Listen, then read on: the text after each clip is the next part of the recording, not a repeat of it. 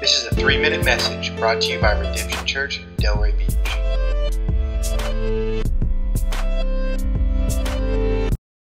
Hi, I'm Laura Williams. My husband is Daniel. He's the pastor at Redemption Church.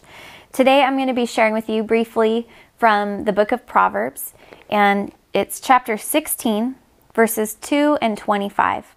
And they say, All the ways of a man are pure in his own eyes, but the Lord weighs the spirit. And verse 25 says, There is a way that seems right to a man, but its end is the way to death. And these are not lighthearted verses in the book of Proverbs. Um, they're serious ones. And the reason that I wanted to share them with you is because I really see a lot of um, a lot of people around us believe and live their lives thinking that as long as your heart is right about something, then whatever you're doing is okay.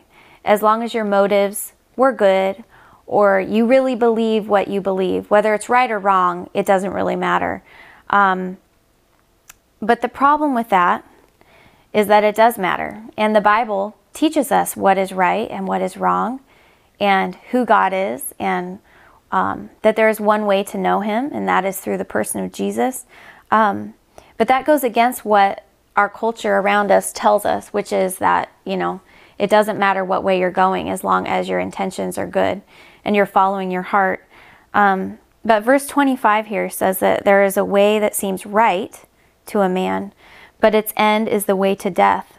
And you can be genuinely, um, you can be genuine about something, but be genuinely wrong about it. And that's what this verse is saying. And verse 2 says that all the ways of man are pure in his own eyes, but the Lord weighs the spirit. You know, we always think that we're right about something. That's why we think it. But it doesn't necessarily mean that we are right. And I want to encourage you this week to be spending time um, in the Word of God, reading and studying, because that is how we get to know what is right and what God's plans for our lives look like and how He has designed us to live and what He wants our relationship with Him to be like and with other people to be like. Um, and it it is a foolish thing, and it says this in other places in this book, but it is a foolish thing to make choices based on your own heart. We have to weigh things by the Word of God.